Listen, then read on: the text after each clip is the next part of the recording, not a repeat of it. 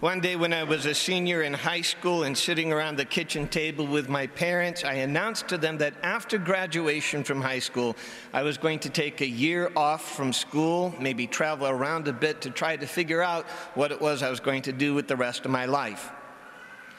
After they stopped laughing, they said no. it wasn't until later that I worked up enough to, nerve to ask my mom, okay, why? And she gave a laundry list of reasons, the top of which being if you leave off your education even temporarily, you break stride.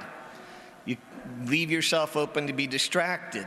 And the longer you put off going, the more difficult it'll be to be starting again because other obligations have a way of seeping in, and soon you're just stuck in a different way of life.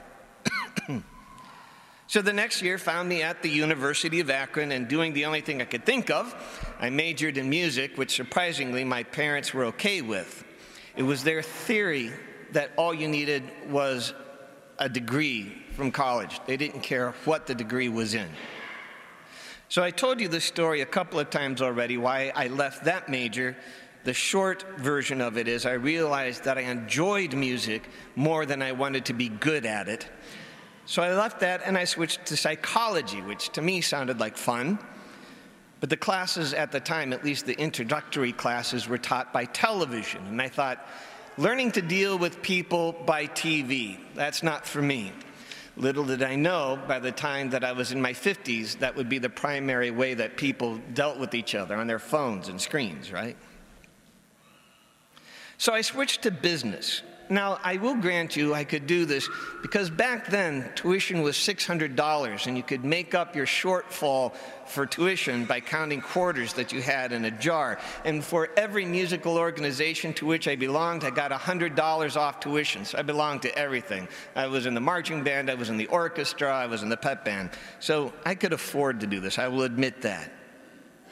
So I'm in business and I'm dutifully reading my business textbook on a big cushion in Bierce Library when it finally struck me. I hate this. Why am I doing this? So somehow I have no idea, I don't have a recollection how I made this transition, but I ended up in manual communications, interpreting for the deaf.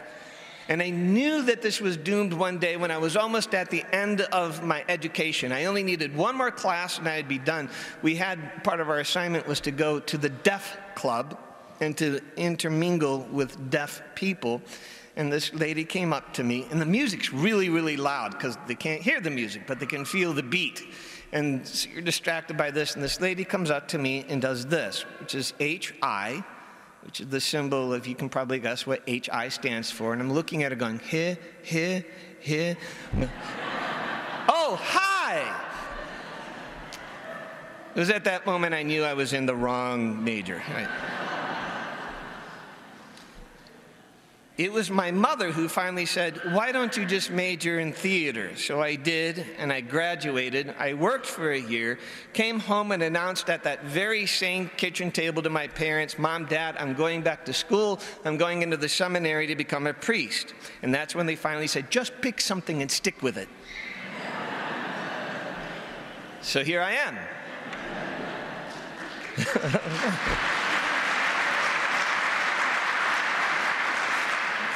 That's for of you. Thanks. You know, and thank goodness, I can tell you that I love being a Catholic priest. And my priest friends and I sometimes sit around and we look at each other and go, I can't believe more guys don't want to do this. And I could have got, I could have gotten here. Could I have gotten here? Would I have gotten here if I had taken that year off and maybe got involved in something else, which came with its own obligations and then maybe led me down a different path. The thing was, the one thing that my parents and I eventually agreed upon was the goal was to get a college education. I was to find something that I could sustain doing for the rest of my life, and I had to support myself walking across the stage at E.J. Thomas Hall to get my high school diploma. Did I have any idea what exactly that would be? No, just this kind of vague idea. The wrong thing to do, however, would have been to have done nothing and tried to figure out what might just pop up. If you try to find something by not looking and not seeking or moving, the chances are drop dramatically that you will find it. But if you move about looking, you just might find it.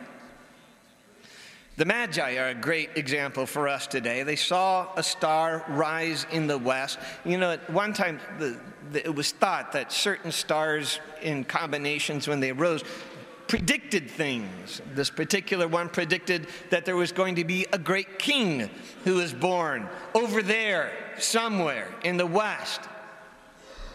Where was it? Who was it? They didn't really know. They just knew it was over there. But if they wanted to find him, they couldn't just stay where they were, they had to move. So they set out to try to find him. They wanted to find. So they did. They packed their bags and they brought along gifts fit for a king. Finding themselves now in a foreign land, Jerusalem, and still not sure who they were looking for or where they were looking for him, they put their thinking caps on and said, You know what? I bet a palace. Let's go to the palace. The go to the palace. Is the newborn king here? No. So they did more research, right? The Herod helped them out a little bit, and they knew they had to keep going, and they continued their journey until they became they came to a manger of all places. Who would have thought to look there? If that had been the known destination before they set off, they probably would have gone, uh, we've got to have this messed up. Let's, let's try to figure something else out. But they made it. They started off with an aim and a goal, and they weren't quite sure how they were going to fulfill it, but they set off with that, with that goal in mind. What if they just waited until they were sure of everything? Jesus might have been 34 years old before they set off, and they would have been a year too late. So I propose to you what is your aim and your goal in life? Spiritually, where do you wish you would be? Imagine the Christian you hope that you will become. In what direction do you need to, to set off? Not just what you want to do next. Who do you want to be in 5, 10, 15, 30, 40 years? If you could imagine what things you could accomplish, in what direction do you need to start off your journey today? And sometimes all you can face are today's obligations, but that will never change if you don't aim at something, if you don't have a goal, no matter how vague it is. It only has to be solid as knowing what direction to head off if that's all you've got. And it can be very, very flexible, ready to change as you, as you discover more. The goal is a degree, not music, fine. Go to business. Not business, fine. The goal is the newborn king. Not Herod's house? Fine. Bethlehem? Maybe. The goal is holiness, not computer games? Okay. Charity? Maybe. Prayer? All right. What kind of prayer? Lectio Divina? No. Rosary? Ah, maybe. If you do not choose your aim and goal in life, life will choose it for you and most likely it will not be kind. One of the frustrations I have with young people debating marriage or a vocation or single life is I tell them, you got to figure out your goals and your aims and then head off in that direction, or you will end up with what is left, not with what you choose. So choose the good, the true, the beautiful. Aim high and holy Imagine big and bold and worthy. Aim for a goal worthy of a son or daughter of God.